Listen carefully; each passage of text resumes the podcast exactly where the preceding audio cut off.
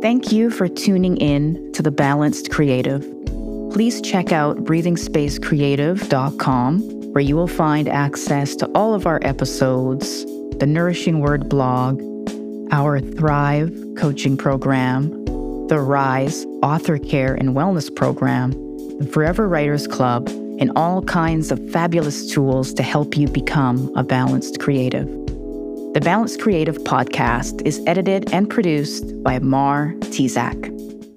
My name is Shalene Knight, and I am founder of Breathing Space Creative Literary Studio, where we focus on building balance in our creative lives through mindset work, clarity, and healthy processes. I'm a writer, entrepreneur, publishing professional, a parent, and a huge lover of laughter, joy, and living my best life. Let's get down to it.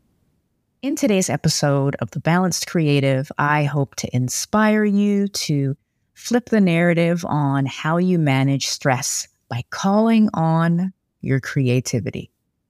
So, not going to lie, I've probably picked, selected, chosen one of the most stressful ways to earn a living being an entrepreneur. And then adding the creative hat of the writer to the mix. Whose idea was this? And I think it's fair to say that we all have been taught to view stress in a negative light. And we've fallen into the narrative that when we are stressed out, it should be, or it's supposed to be, a terrible time. Like it has to be a terrible time. That's what stress is. And that's what we've been conditioned to believe. But what if we wanted to unlearn this? Stress is natural, it's always going to exist. And it's definitely important that we acknowledge that. And when it comes to figuring out what we want to focus on, if we're inside of a stressful time, we often think we don't have, I guess, a choice in what we're focusing on. And I want to try to alleviate or change that just a little bit because we're often focused on trying to eliminate stress. Like, let's totally get rid of this thing that holds us back from our creative practice. But it's impossible to do that. So instead, we need to find and seek out creative and resourceful ways to manage it. So again, we're not trying to alleviate or just totally get rid of stress because that's not possible. Instead, we're trying to find creative ways to manage it. So we all want to experience growth and change, whether that's in our writerly pursuits or whether that's with the self. But change doesn't come without stress. That's one thing we have to get familiar with. We need to get a little bit close to. Growth and change do not come without stress, and, and growth and change definitely do not come without doing the work. So here's something I found really interesting while I was doing a little bit of research on this topic and for my Thrive coaching program.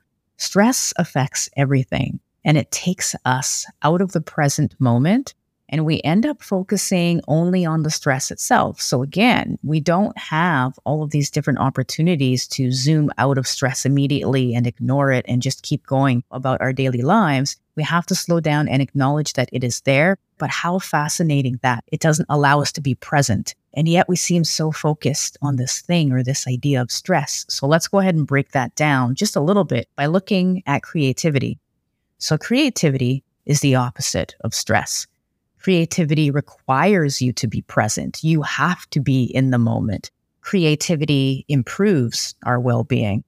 But we also know that we can find our inspiration inside of a stressful moment. So think about that for a moment and maybe try to go back to a time where you felt stress, but there was still creation that happened. And maybe not inside of that exact moment, but somewhere around that stressful time you did create or you did do something creative. So it is possible to transfer stress into creative energy.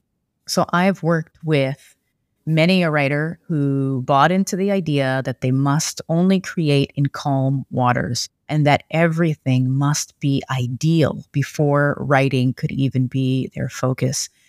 And I thought this way too. I believed this heavily that I must eliminate all stress from my world in order to create. But when I looked back at my history of creation, as it related to completing my projects, I could see that there was never a period without stress. So let me go ahead and just say that again. When I look back at my own creative history in terms of the projects that I've completed, there was never a solid period without stress. So, with that knowledge, I started to focus on what I had control over, how I responded to stress. And I used that as an entry point into creativity. So sometimes I think we look at stress only as, you know, being these big, difficult situations, but stress is small. It's also micro. And that's why it's around us all the time because it's not just these big, eye opening situations. It's also these teeny tiny small things. And I like to focus on finding ways to be creative about being creative. So maybe if I'm feeling nervous about a money issue and it's been weighing on me, uh, and I can shift from maybe I can shift from deep focus research for my book to something light like journaling and see where that takes me. So, in other words, I think if we simply lessen the pressure on ourselves, but still keep one foot in those creative waters, that's a really great way to sort of manage and work around the stress without ignoring it and without holding yourself to these kind of unrealistic expectations. So, again, shifting the focus. What is it that you would have been working on? And now this overbearing, stressful situation is here. How can you shape shift the way you're, you're being creative so that you're not letting it go completely?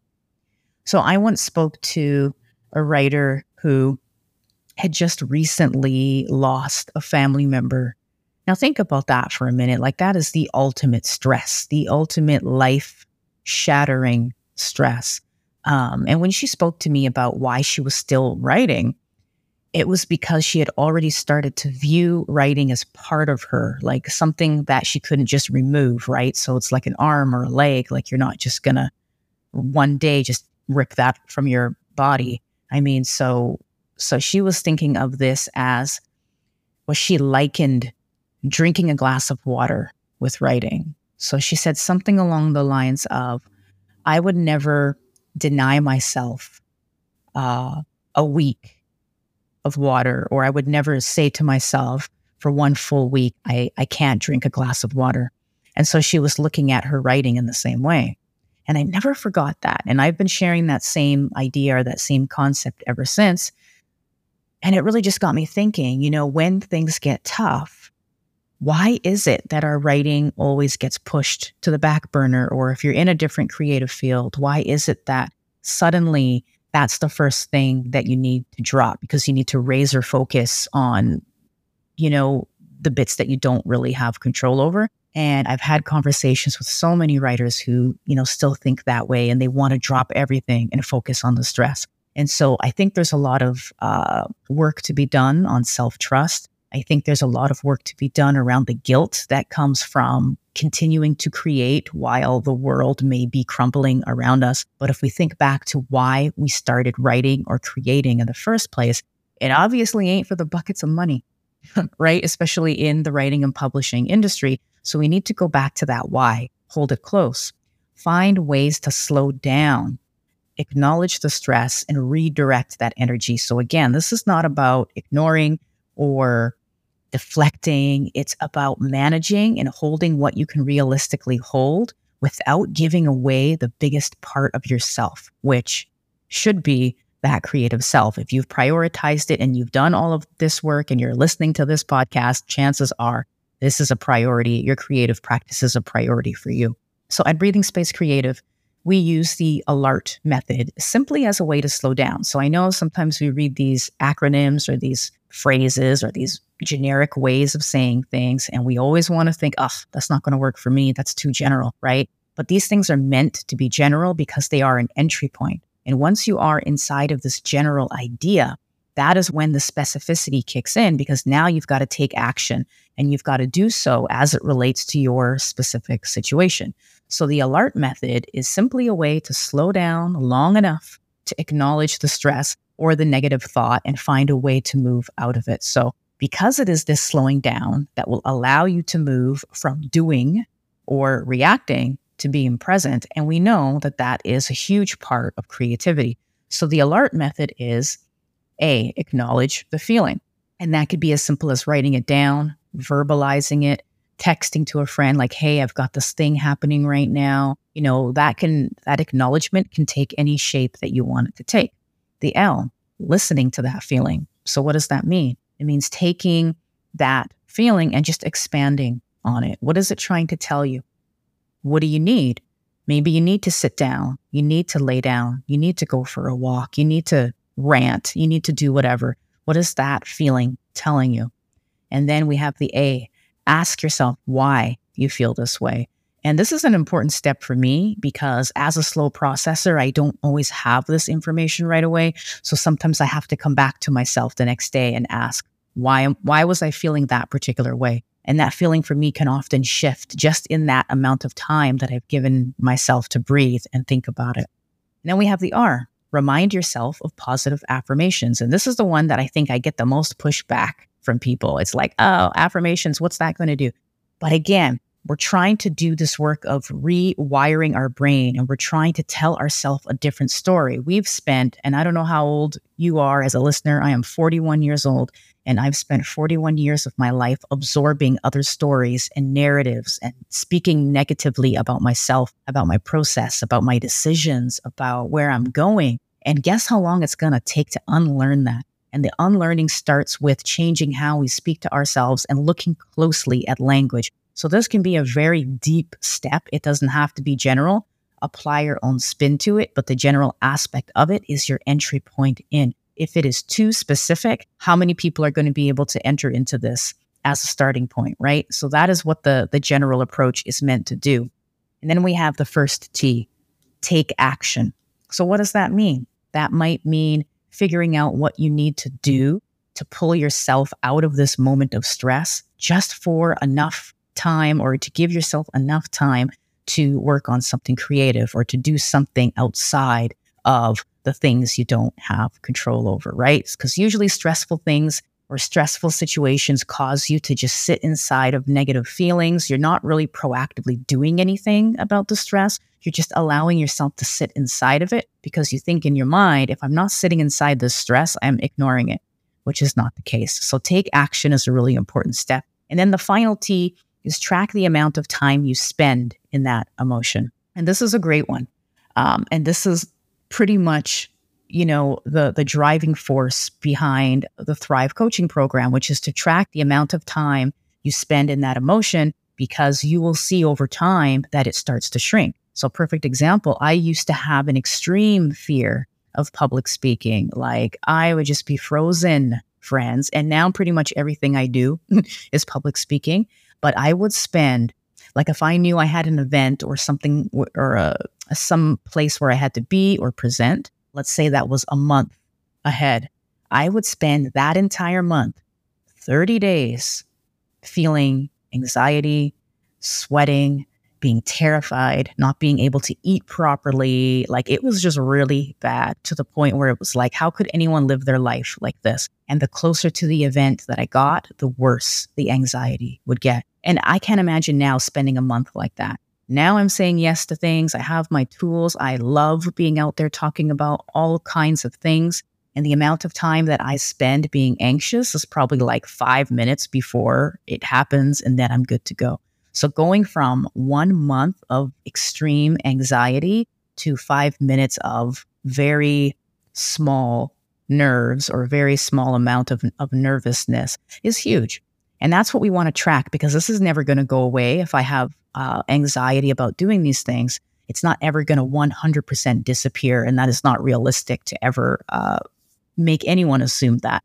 So, really thinking about tracking the amount of time you spend in that emotion is everything. So, this is what we can do with stress as well as we start to flip the narrative, as we start to slow down and look at what we have control over, what takes our energy, and even looking at how creativity has allowed us to move through some stressful situations. So it can be quite a powerful thing. Start thinking about this. Uh, it's something that I, I value and something that we value a lot at Breathing Space Creative. We're always talking about how we can be creative inside of stressful moments. So I want to take just a minute to go ahead and slip into a mindset minute.